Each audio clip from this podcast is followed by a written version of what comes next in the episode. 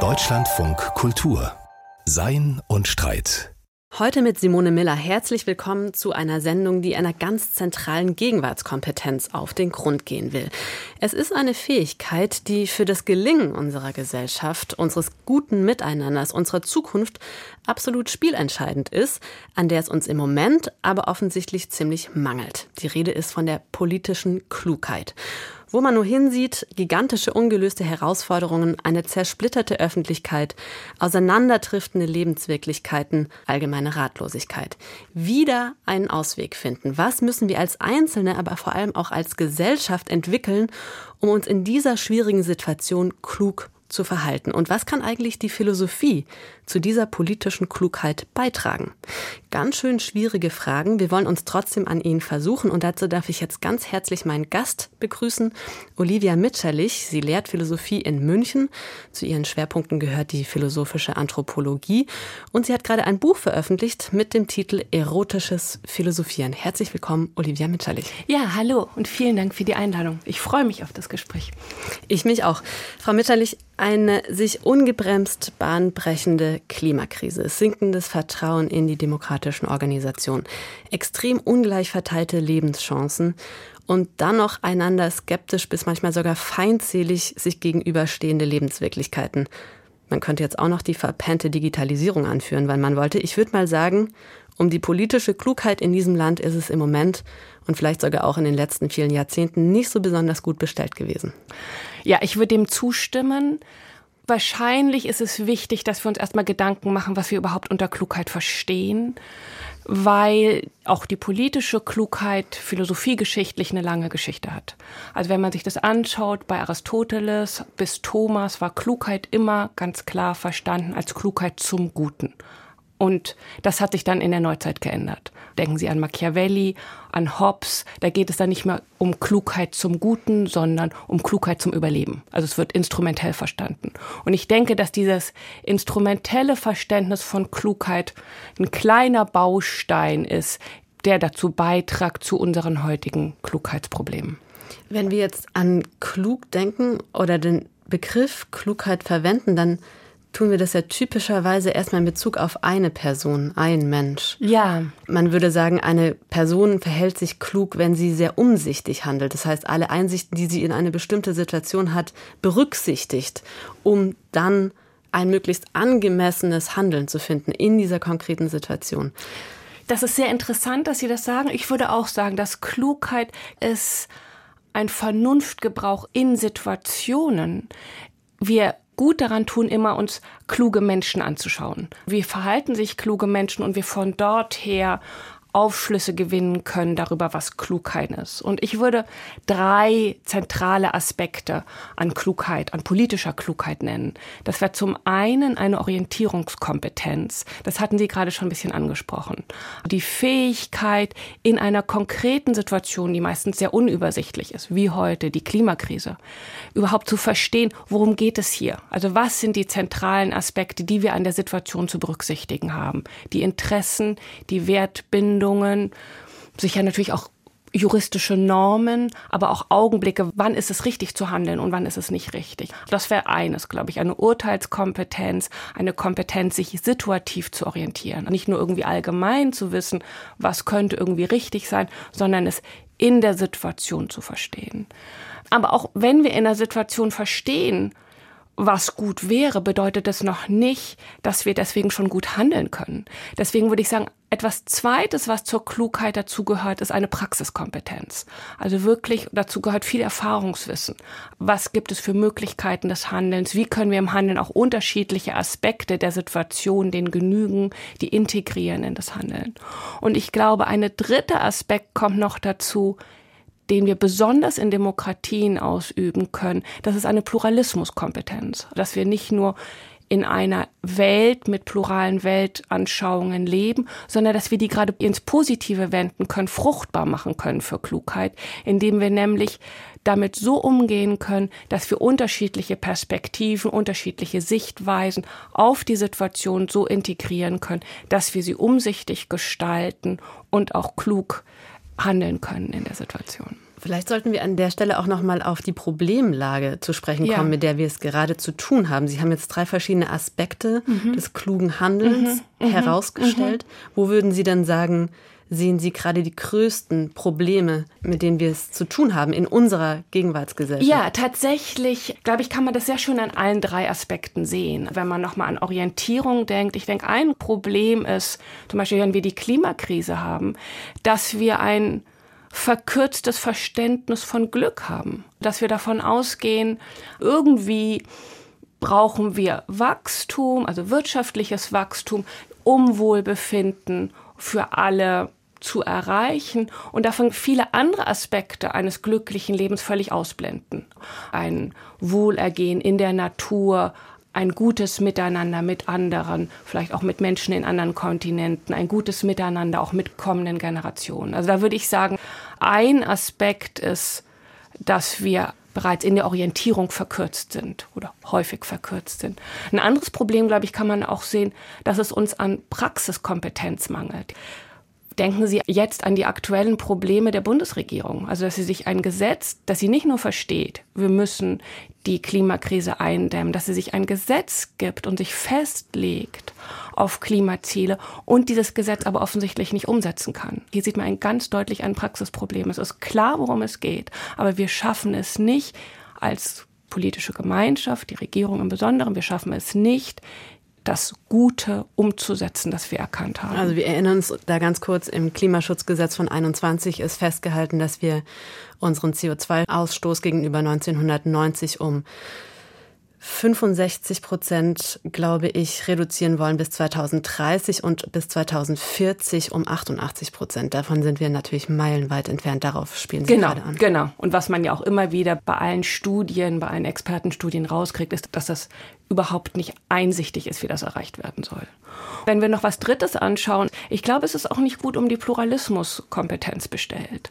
Ich denke, dass es immer deutlicher wird, das hatten Sie ja schon am Rande einführend angesprochen, eigentlich, dass öffentliche Debatten immer stärker tendieren zu so Freund-Feind-Gegenüberstellungen. Ja? Also, dass wir die Menschen, die andere Perspektiven einführen, die wir nicht mögen, das ist klar, ja. Aber dass wir sie dann zu Feinden stilisieren. Ich denke, dass da klug wäre, vielleicht mit Derrida gesprochen, zu sagen, das müsste eher um ein Miteinander zwischen Freund-Feindinnen gehen und nicht zwischen Freunden gegen Feinde.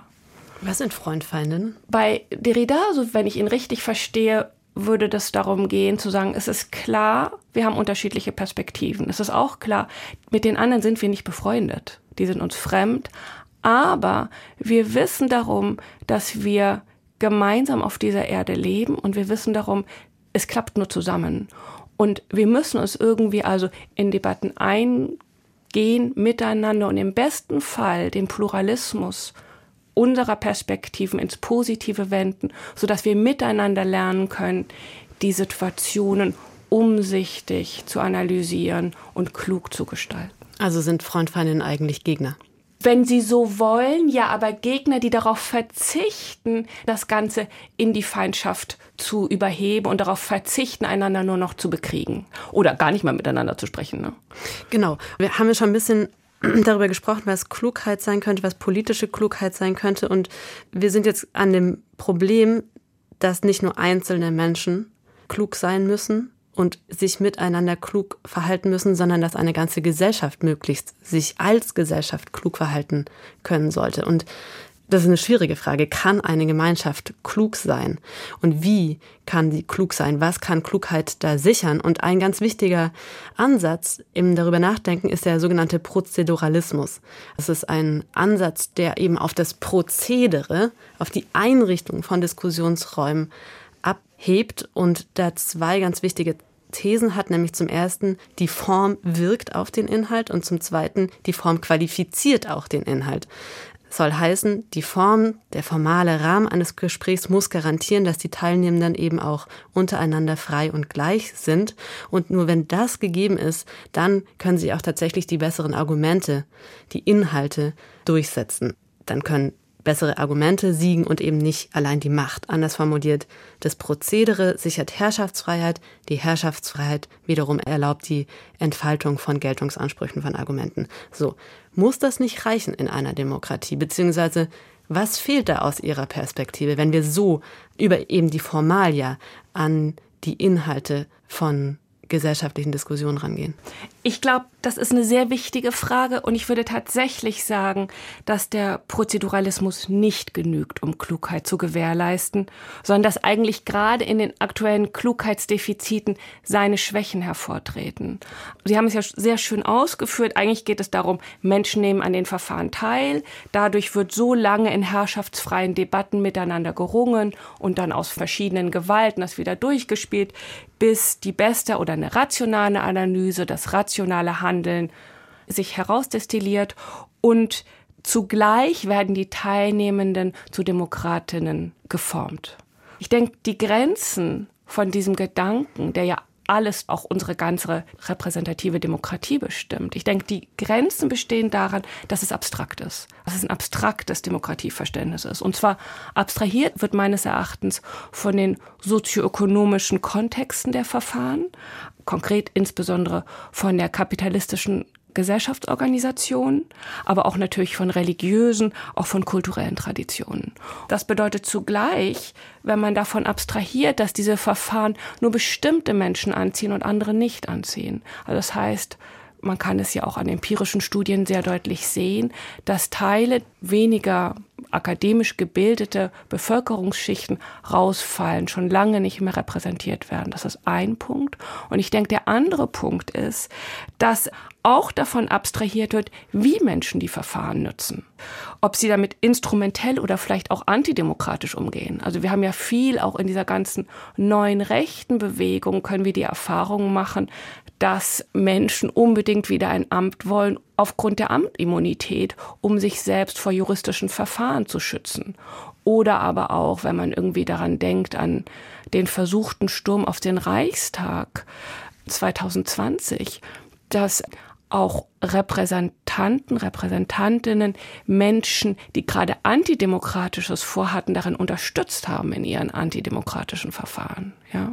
Und ich denke, hier wird deutlich, dass die rechtsstaatlichen Verfahren in ihrer Formalheit, weil sie darin abstrakt sind, weil sie die Kontexte abstrahieren, demokratische Klugheit gerade nicht garantieren können. Okay, jetzt sprechen Sie ein ganz schwieriges strukturelles Problem an. Sie haben gerade zum Beispiel benannt den Zusammenhang zwischen sozioökonomischen Status einerseits und politischer Partizipation andererseits. Das sind strukturelle Probleme. Was würde es denn nun in Ihren Augen bedeuten, politisch klug mit diesen Strukturproblemen umzugehen? Vielleicht schauen wir uns noch mal ganz kurz ein bisschen näher die Strukturprobleme an. Also ich glaube, dann wird das noch deutlicher. Weil wenn man sich mal überlegt, wir leben in einer kapitalistischen Demokratie und da gibt es Spannungen.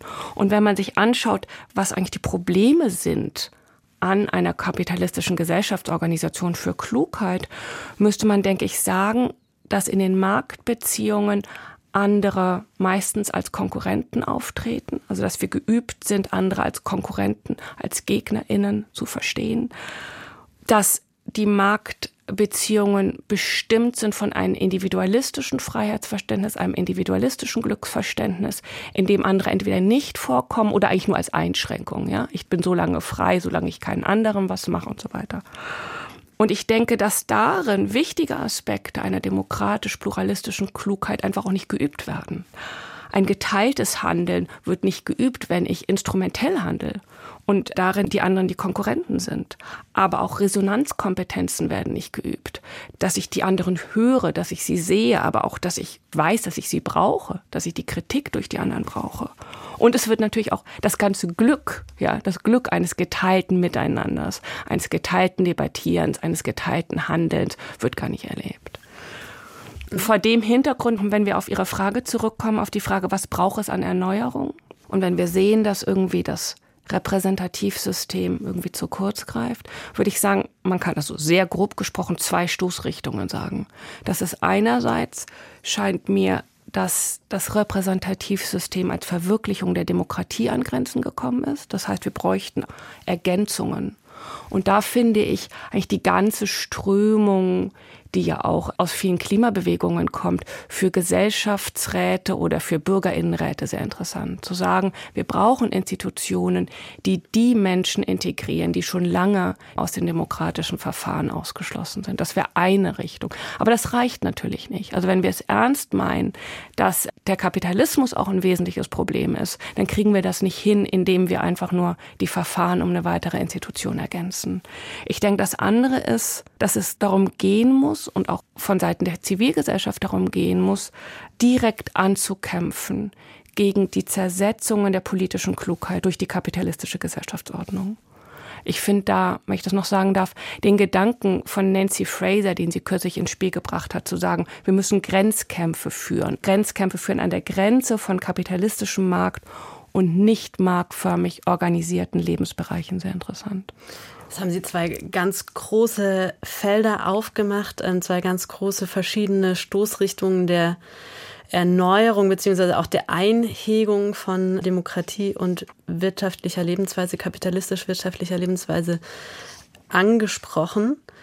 Und gleichzeitig stellt sich jetzt natürlich die Frage, was kann eigentlich die Philosophie zu so einer Art von Erneuerung Vitalisierung von politischer Klugheit beitragen? Kann sie das nur in Form von kritischer Analyse tun, so in dem Duktus, in dem mhm. wir bisher in den letzten zehn Minuten zum Beispiel unterwegs waren? Oder kann sie auch noch auf einer anderen Frequenz etwas anbieten? Und ich glaube, genau da haben Sie eine ganz interessante These im Gepäck. Welche ist es und inwiefern kann die Philosophie über kritisches Analysieren hinaus etwas beitragen zu einer anderen Form der politischen Klugheit? Also ich würde sagen, die Kritik braucht es natürlich auch. Es ist dann eines, es braucht auch irgendwie zivilen Widerstand und so weiter. Aber was die Philosophie glaube ich, auch kann. Ich glaube, sie kann besonders gut streiten für demokratische Klugheit, wenn sie sich nicht nur als nüchterne Wissenschaft versteht, sondern eigentlich in Tradition der Antike, denken Sie an Platons Symposion, als eine durch und durch erotische Praxis.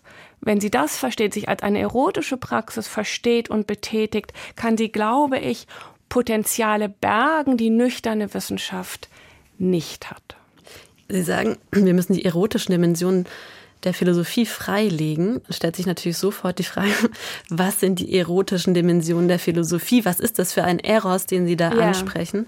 Ich glaube, was hilft, ist, wir sind so gewohnt, Philosophie als nüchterne Wissenschaft zu verstehen, ja. Und das heißt, wir sind eigentlich gewohnt, dass Philosophie eine theoretische Tätigkeit ist, die Philosophierende als reine, leibfreie Vernunftsubjekte ausüben und dabei irgendwie universal gültige Erkenntnisse generieren.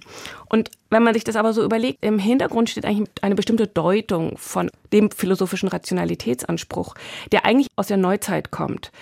Und zwar dort sich entwickelt angesichts der Systeme, der empirischen Wissenschaften, der Religionskriege und des Kapitalismus. Und sich dann in der Gegenwart endgültig durchgesetzt hat durch die ganzen Review-Verfahren, Drittmittelanträge, befristete Anstellungen, leistungsbezogene Vergütung und so weiter.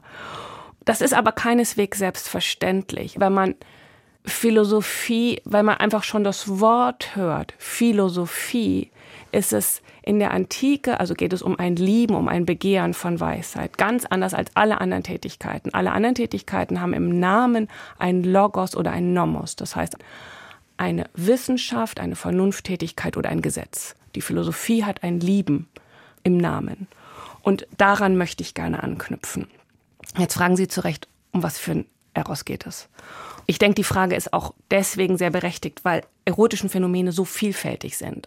Wir haben Begehren, wir haben Zeugen, wir haben Empfangen, wir haben Gebären, wir haben dann natürlich auch Geburtshilfe, ja, wir haben Freundschaft, romantische Liebe. Und darin sieht man, es geht einerseits um Emotionen, es geht um Praktiken, es geht um Tugenden. Und da hat man irgendwie den Eindruck, das ist so breit, dieses Feld. Was soll es da an Gemeinsamkeiten geben? Ne? Mir hat da Platon Symposion geholfen.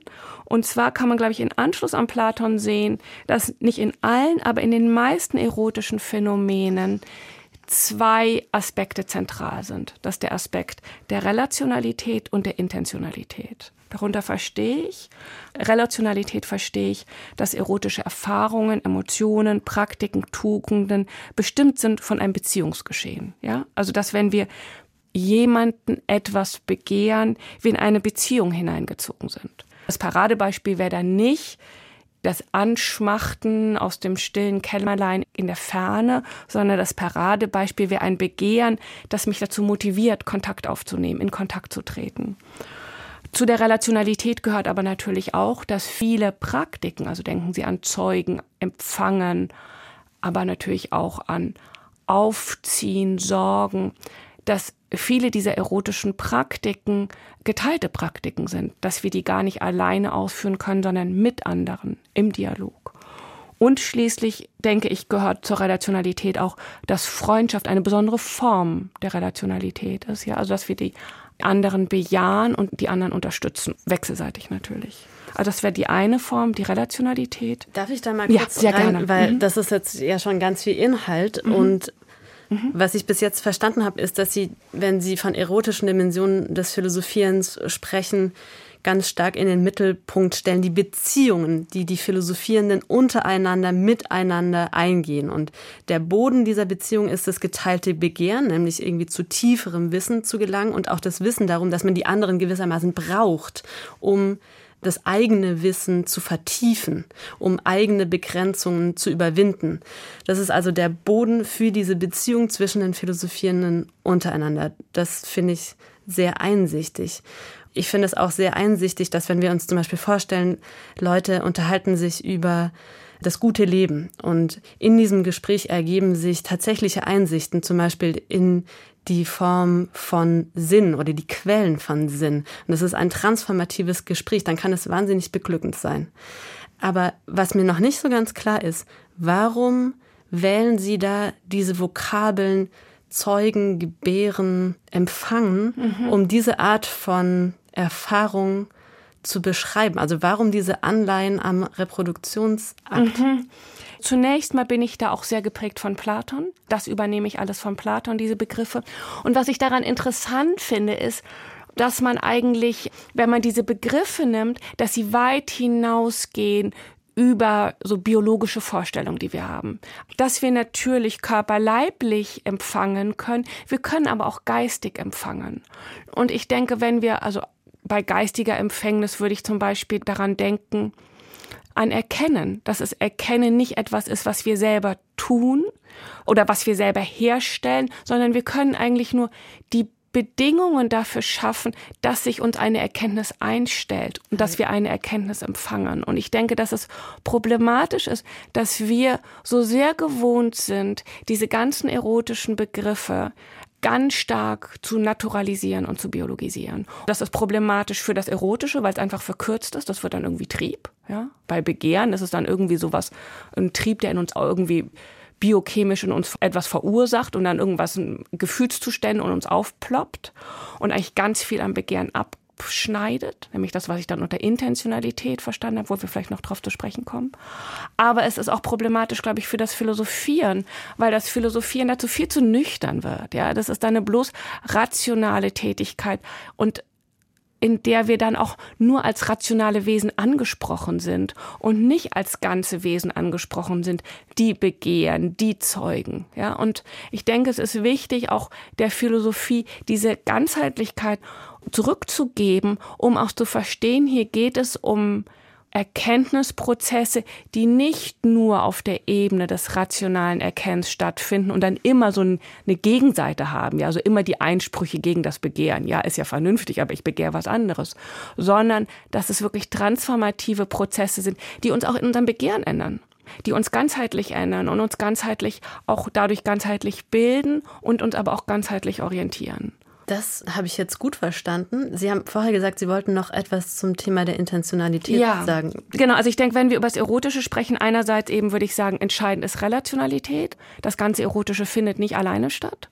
Und das andere wäre, dass ich sagen würde, das, was auch am Erotischen zentral ist, ist Intentionalität oder der Sachbezug. Ja, ich hatte das angeführt beim Begehren, dass das Begehren nicht etwas ist, was nur chemisch ein Gefühlszustand ist, der blind ist, der chemisch verursacht wird und blind ist und sich irgendwo Bahn bricht, sondern ich würde sagen, Begehren entzündet sich am Schönen, also ist bezogen auf das Schöne, auf das Schöne, das uns begegnet. Und zwar genau, wenn man sich das anschaut beim Begehren, eigentlich, wenn wir schönes Begehren. Das können schöne Menschen sein, es können aber auch schöne Erkenntnisse sein. Dann sind wir eigentlich angezogen von dem Glück, das uns das Schöne verspricht. Irgendwie scheint im Schönen, glaube ich, ein Glücksversprechen auf. Und daran würde ich sagen, entzündet sich unser Begehren. Ich finde diesen Gedanken oder diese Einsicht darein, dass man auch vom Gegenstand der Auseinandersetzung angezogen ist, also eine gewisse Attraktion empfindet, das finde ich total wichtig und einleuchtend. Gleichzeitig ist es doch aber auch so, dass wir uns auch öfters mit etwas befassen, weil es uns quält. Dann ist es der Gegenstand, eben nicht schön, sondern vielleicht sogar hässlich.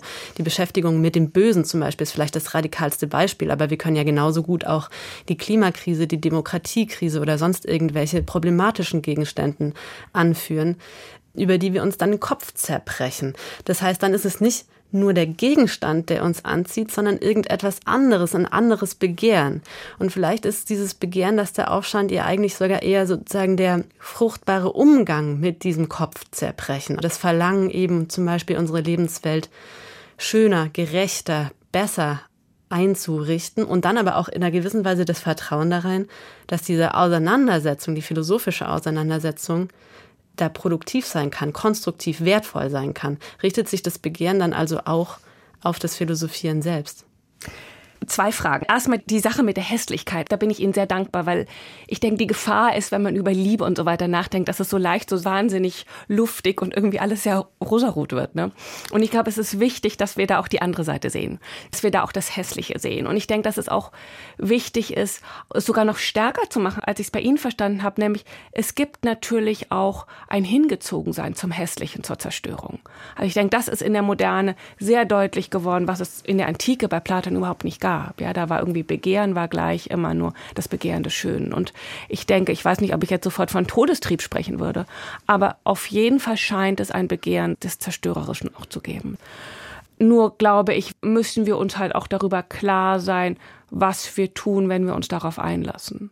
Und wenn ich sagen würde, mir geht es um ein erotisches Philosophieren, dann nicht, weil ich sagen würde, Menschen sind zum Erotischen bestimmt oder so, sondern weil ich sagen würde, in den erotischen Phänomenen haben wir Potenziale, dass wenn wir die ernst nehmen und wenn wir die kultivieren, wir ein Philosophieren erreichen können, das uns bildet und das uns rational orientiert. Und das würde ich bei den zerstörerischen, bei dem Todestrieb, zerstörerischen Trieben nicht sehen.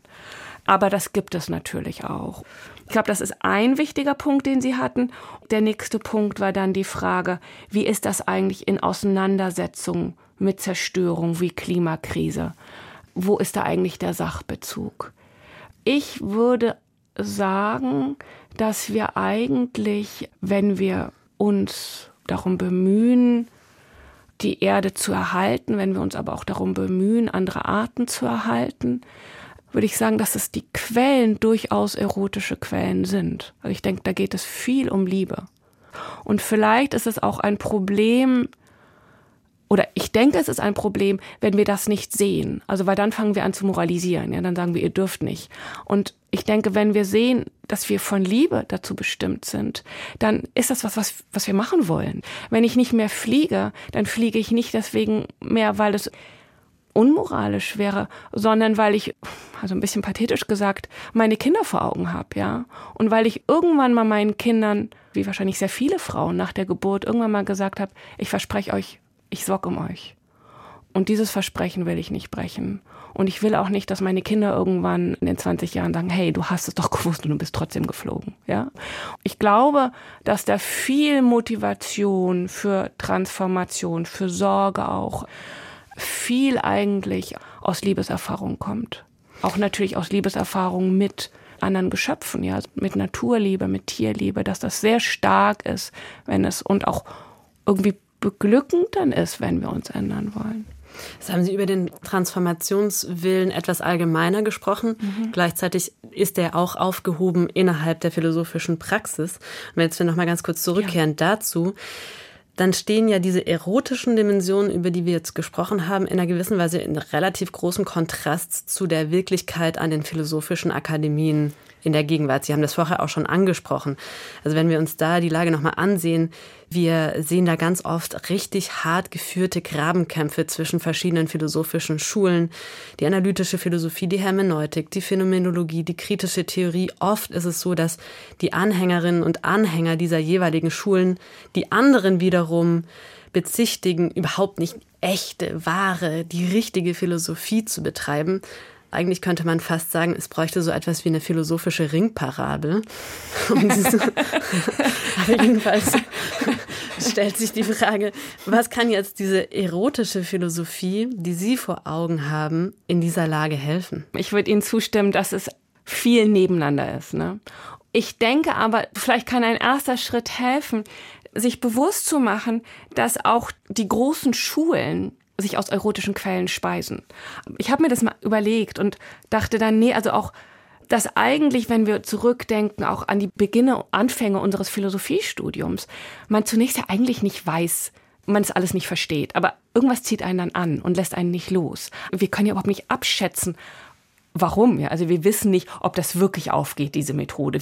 Wir sehen auch die Schwachpunkte nicht, aber irgendwie lässt es nicht los und wir bleiben dran, wir beißen uns fest und versuchen es zu verstehen. Und anderes überhaupt nicht, anderes zieht nicht.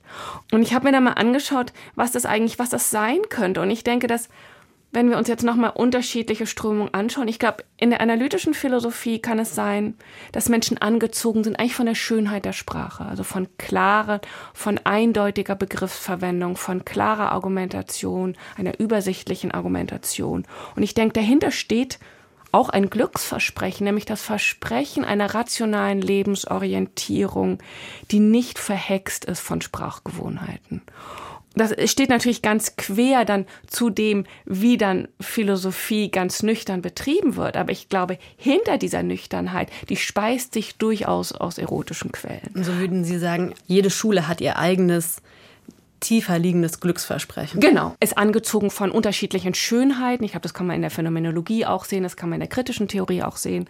Und von Schönheiten und dem Glück, das da aufscheint. Und ich denke, das ist, wenn ich jetzt sagen will, mir geht es um irgendwie eine Erotisierung der Philosophien, würde ich an sowas anknüpfen, zu sagen, nee, es gibt hier auch erotische Quellen. Und ich glaube auch weiter, auch im philosophischen Erkennen, das erstmal sehr nüchtern auftritt, kann man durchaus auch ausschloten, dass es hier erotische Aspekte gibt. Das hatten wir ja schon, ja, mit dem Empfangen von Erkenntnis und so. Und ich denke, hier würde ich anknüpfen und sagen, okay, was wir also wollen, auf ganz unterschiedliche Weise sind wir angezogen von einem Glück rationaler Lebensorientierung. Das nimmt dann ganz unterschiedliche Formen an. Aber zugleich können wir, glaube ich, auch sehen, dass wir gerade in der Verschiedenheit auch deutlich wird, dass wir eigentlich die anderen brauchen. Ja, also dass wenn ich Phänomenologie betreibe, ich aber eigentlich auch ganz gut daran tue, mir manchmal Begriffsanalysen anzuschauen, weil das hilft und weil es auch wichtig ist für rationale Lebensorientierung. Und wenn ich das verstehe, dann kann ich sagen, na gut, es ist nicht meine Schule, aber die anderen können mir helfen und das ist auch ein ernsthaftes Philosophieren, was die anderen betreiben. Und miteinander können wir vielleicht das erreichen, worum es uns eigentlich allen geht aus unterschiedlichen Perspektiven. Und an dieser Stelle sollten wir nochmal zurückkommen zu der Ausgangsfrage, die uns eigentlich jetzt leitet. Denn die Frage war ja, was ist politische Klugheit? Und dann waren wir bei der These, das erotische Philosophieren kann einen wichtigen Beitrag leisten zu einer Kultur der politischen Klugheit. Und jetzt haben wir also verstanden, so ungefähr zumindest, was erotisches Philosophieren ist, was äh, da freigelegt wird an philosophischer Praxis.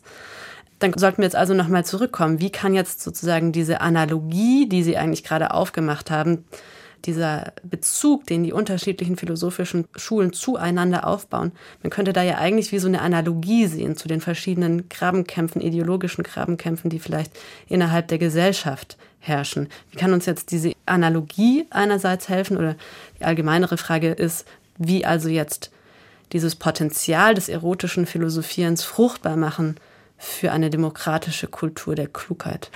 Ich denke, dass einerseits ein Philosophieren, das bewusst auch seine erotischen Aspekte kultiviert und darum weiß und auch freundschaftlich ausgeübt wird, zu der Erneuerung politischer Klugheit eigentlich zwei Dinge beitragen kann, nämlich einerseits theoretische Beiträge und praktische Beiträge leisten kann. Theoretisch, denke ich, kann es wenn wir verstanden haben und davon auch geprägt sind, dass wir nur im Plural erkennen können, dass wir die anderen brauchen, glaube ich, können wir als Philosophierende zunächst mal auch einfach kritisch problematische Vorannahmen aufzeigen, die pluralistische Debatten unterminieren. Oder wir können in öffentliche Debatten auch einfach einstehen für Potenziale des demokratischen Pluralismus, also für ein anderes Glücks, ein anderes Freiheits- und ein anderes Klugheitsverständnis, das eben relational funktioniert. Ich glaube, das ist eines, das sind die theoretischen Beiträge. Aber ich glaube, es ist noch mehr. Es geht auch einfach um praktische Beiträge, dass die Art unseres Sprechens sich ändert. Ich glaube, wir können im besten Fall irritieren dadurch, wie wir sind, dass wir Freund-Feind-Gegenüberstellungen konsequent unterlaufen, die in der Öffentlichkeit pluralistisches Urteilen, pluralistisches Handeln verhindert. Ich glaube, es geht auch darum, durchaus auch mal in der Öffentlichkeit das eigene Nichtwissen, die Grenzen des eigenen Wissens zu thematisieren. Ich finde es sehr problematisch, dass man immer so tut, als wissen alle was. Also die Krisen sind so groß, wir wissen es natürlich nicht. Ja.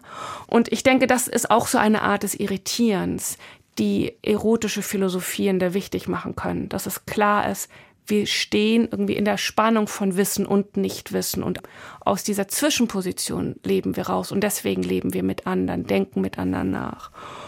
Na, ich hoffe irgendwie auch, dass jemand, der das Erotische stark macht am Philosophieren, am Erkennen, hoffentlich auch irgendwie eine Begeisterung dafür ausstrahlt und auch andere damit anstecken kann. Ja, also, dass es einfach auch glücklich macht, dass Demokratie und pluralistische Debatten, ein pluralistisches Handeln viel größere Glückspotenziale birgt als das Konsumglück, das uns der kapitalistische Markt verspricht. Ich würde trotzdem noch mal gerne darauf zurück. Also es ist ja jetzt klar geworden, dass erotisches Philosophieren total explizit orientiert ist an gegenseitiger wohlwollender Kritik mit dem Begehren eben eigene Begrenzungen zu überwinden, ja, also eigene Vorurteile zu überwinden, Verkürzungen zu sehen, die zu Ende zu denken, Widersprüche auszuräumen und so weiter. Und diese Haltung der Offenheit und auch der Kritikfähigkeit toll zu finden, die gut zu heißen, ist total einfach.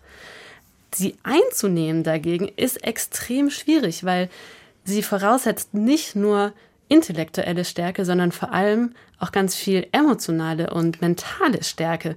Und die kann man sich eben nicht einfach umlegen wie morgens ein Schal. Woher soll die kommen? Genau, das war der Punkt, das war ihr wichtiger Punkt auch mit der akademischen Philosophie oder der Situation in der akademischen Philosophie, den ich vergessen habe. Ich würde Ihnen zustimmen, ja, was akademisch stattfindet, sind viele Grabenkämpfe und da gibt es auch Macht und es geht auch um Polemik ein freundschaftliches Miteinander wird in Ausnahmesituationen gelebt. Ich denke, die Ausnahmen gibt es. Und ich denke, diese Ausnahmen können wir kultivieren. Und vielleicht was auch hilft, ist zu sehen, dass Philosophie absolut nichts ist, was nur an den Universitäten stattfindet. Also diese Vorstellung auch, dass Philosophie eine akademische Sache ist, hängt natürlich sehr stark an dieser Vorstellung einer nüchternen Wissenschaft. Ne? In der Antike, wenn Sie an Sokrates denken, war das natürlich ganz anders. Und ich glaube, das scheint mir wichtig zu sein, zu sagen, wir müssen unsere Zirkel uns schaffen, indem wir miteinander freundschaftlich philosophieren. Das ist nichts, was wir haben, aber das können wir, glaube ich, pflegen und miteinander kultivieren. Ich hatte den Aspekt jetzt aber tatsächlich gar nicht nur mit Blick auf die. Akademien angesprochen, sondern eigentlich viel mehr auf den gesellschaftlichen Kontext Verstehen. gemünzt, weil ja. es sind doch gerade diese ja. Haltungen der Offenheit ja. und der gegenseitigen Kritikfähigkeiten, die wir ganz grundsätzlich, ganz fundamental brauchen, wenn wir eine demokratische Praxis der Klugheit leben wollen. Und in dieser Hinsicht stellt sich doch die Frage ganz besonders nachdrücklich, woher kann diese Haltung kommen? Ja, danke. Auch da würde ich sagen, nochmal, wenn wir nochmal zu dem Anfang zurückgehen, zu den Problemen auch einfach der kapitalistischen Gesellschaftsordnung. Ne? Und wenn ich gemeint habe, hier braucht es Grenzkämpfe, in denen wir solche Formen eines relationalen Miteinanders verteidigen, da würde ich sagen, geht es wirklich um unterschiedliche Grenzkämpfe. Das kann die Philosophie nicht alleine. Und es geht auch tatsächlich um sowas wie zivilen Widerstand. Zivilen Widerstand konkret, wenn es klar ist, hier wird undemokratisch regiert, ja, zum Beispiel, oder zivilen Widerstand gegen eine undemokratische Klimapolitik, ganz konkret. Ich würde sagen, es geht auch um kulturelle Initiativen, auch um Bildungsinitiativen, ja, also dass wir Bildungskontexte schaffen in der Erwachsenenbildung, aber natürlich auch in der Bildung unserer Kinder, dass wir Kontexte schaffen, in denen ein relationales Lernen, ein relationales Handeln geübt wird. Da kann die Philosophie meines Erachtens einen kleinen Baustein leisten, aber wirklich, ich denke, es ist nicht mehr als ein Grenzkampf gegen, wie Nancy Fraser das genannt hat, die Expansion des Kapitalismus, die da zerstörerisch sind und da die Einzelnen herausbrechen aus Relationen. Und ich würde Ihnen zustimmen, es ist keineswegs ausgemacht, dass das gelingen wird, aber es hängt viel dran, unter anderem die politische Klugheit. Wir haben ja vorher über das Verhältnis von Form und Inhalt gesprochen mhm. und Sie haben den Prozeduralismus für seine Abstraktheit ähm, kritisiert. Trotzdem würde ich an der These festhalten, dass die Form durchaus auf die Inhalte wirkt. Und vor diesem Hintergrund stellt sich ja schon die Frage, ob wir auch andere Diskussionsräume in unserer Gesellschaft brauchen, damit eine kritische Öffentlichkeit politische Klugheit entfalten kann. Ist eigentlich schon auch die Frage, braucht es eine neue Infrastruktur für politische Auseinandersetzung? Haben Sie dazu vielleicht eine Idee? Wie könnten ja, diese ja, Diskussionsräume ich, ja, Also einen Punkt hatte ich ja schon mal angesprochen. Ich denke auch, mir geht es auch auf gar keinen Fall darum, die repräsentative Demokratie abzuschaffen. Da würde ich sagen, geht es um Ergänzung.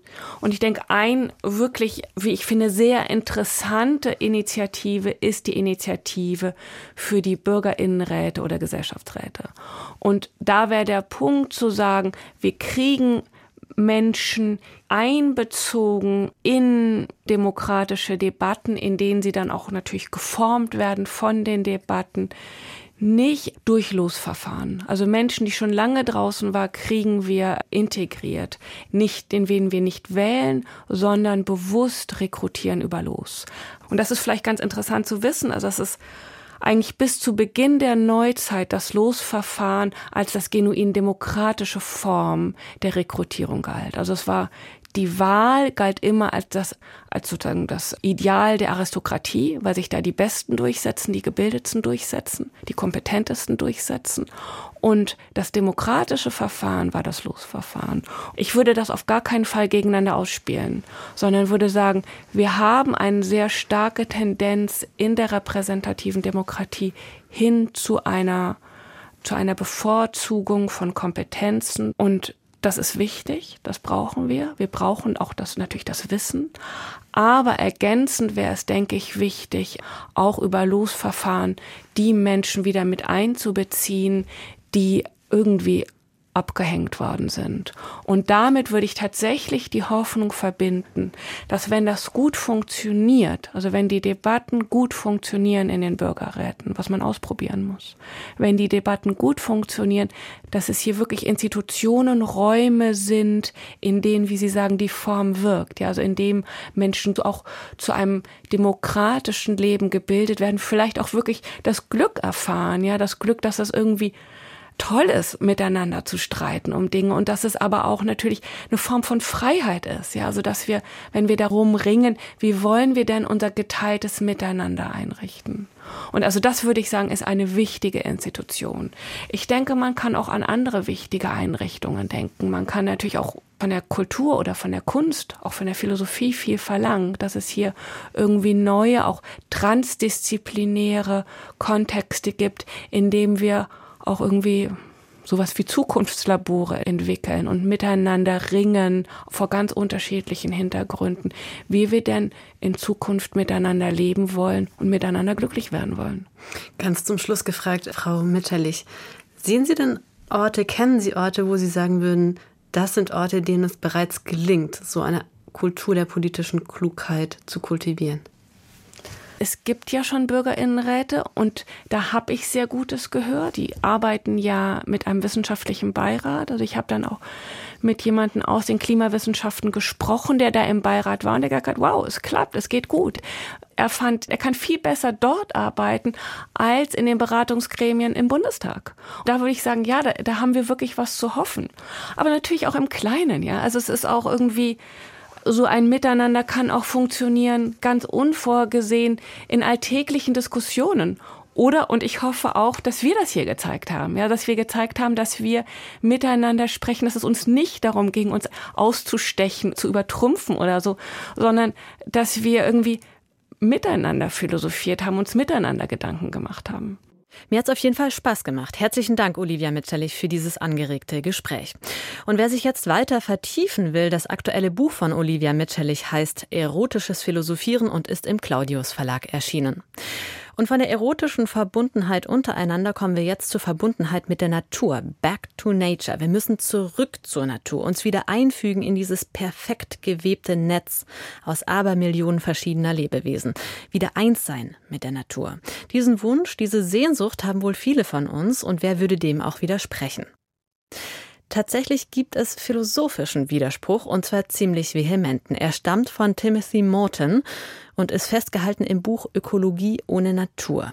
Das Buch ist zwar nicht taufrisch, im Deutschen ist es 2016 erschienen. Das US-amerikanische Original datiert bereits auf 2007. Unser Autor Nico Krag meint aber, es ist Zeit, es wiederzuentdecken. Warum? Hier kommt sein Beitrag. Wir haben uns von der Natur, von Mutter Erde, entfremdet und auf dieser Grundlage beuten wir sie rücksichtslos aus. Wir müssen uns wieder harmonisch mit ihr verbinden. Dieses Klischee ökologischen Denkens findet man an vielen Orten. Unter Outdoor-Begeisterten und Hobby-Ornithologen, unter Backpackern und Klimaaktivistinnen, im Biomarkt und in der Kantine. Diese romantische Vorstellung einer Einheit von Mensch und Natur ist letztlich aber nur fehlgeleiteter Konsumismus. So kann man die provokative These von Timothy Mortons Buch Ökologie ohne Natur auf den Punkt bringen. Morton arbeitet an der University of California in der Philosophie und Literaturwissenschaft und meint, wir täten gut daran, Natur gleich ganz aus unserem Vokabular zu streichen, um sie angemessener zu denken. Die RomantikerInnen bedienten sich in ihrer Rede über die Natur eines traditionsreichen rhetorischen Tricks, den Morton Ökomimesis nennt. Mimesis aus dem Altgriechischen heißt so viel wie Nachahmung, Nachbildung. Ein treffendes Beispiel für Ökomimesis findet Morton in den Naturbeschreibungen des US-amerikanischen Philosophen David Abram. Die sinnliche Welt ist der besondere Boden, auf dem wir gehen, die Luft, die wir atmen. Für mich selbst ist es, während ich dies schreibe, die feuchte Erde einer halb versumpften Insel im Nordwesten Nordamerikas, es ist dieser dunkle und steinreiche Boden, der die Wurzeln der Zedern und Fichten nährt und der Erle. Die Liste solcher Beschreibungen bei Abram ist unendlich, hat keinen Start oder Endpunkt. Ökomimesis par excellence. Ökologisches Schreiben will die gewohnten Unterscheidungen zwischen der Natur und uns aufheben. Pointiert Morton diese Diskursstrategie. Denker wie Abram gehen davon aus, dass der Raubbau an der Natur in unserer Entfremdung von ihr wurzelt. Durch die Aufhebung der Entfremdung in der Mimesis hoffen sie deshalb, einen Beitrag zur Beendigung dieses Gewaltverhältnisses zu leisten. Das Problem daran aus Mortens Perspektive, schon alleine die Einbettung in die Natur zu thematisieren, hebt sie faktisch auf. Das Ich, das sich in der Natur wiederfindet, ist nicht das Ich, das uns davon erzählt. Ökomimesis bietet die Illusion einer falschen Unmittelbarkeit, die durch die versunkene und doch zurückgelehnte ästhetische Distanz, die sie verlangt, widerlegt wird. In diesem falsch wahrgenommenen Weltverhältnis findet Morton die Wurzel des Konsumismus. Denn der moderne Flaneur, der durch die Einkaufspassagen streift und seinen Blick ziellos über das flimmernde Warenangebot gleiten lässt, beschreibe die Einbettung in seine Umwelt nicht anders als der romantische Naturwanderer – Tatsächlich sei diese vermeintlich natürliche Umwelt selbst ein Produkt der technologischen Gesellschaft. Erst wer ein Feld nicht mehr bestellen müsse, könne über die Verbundenheit mit ihm sinnieren. Das ist das Paradox der Ökomimesis nach Morton. Wann immer wir uns auf die Unmittelbarkeit unseres Einsseins mit der Natur besinnen, reproduzieren wir die Distanz, die wir überwinden wollten. Und zugleich kann sich die Naturverbundenheit, will sie politische Strategie sein, und ein soziales Band stiften, nicht in bloßem mystischen Schweigen ergehen, was wir auch an der Fülle ökologischer Literatur, Poesie und Philosophie sehen. Mortens Schluss daraus, dann gibt es kein Einssein mit der Natur. Radikaler noch, die Natur als weltumspannende Totalität ist eine Fantasie. Wo immer wir nach der Natur suchen, stoßen wir nur auf eine lange metonymische Kette von Häschen, Bäumen, Sternen, Weltraum, Zahnbürsten, Wolkenkratzern.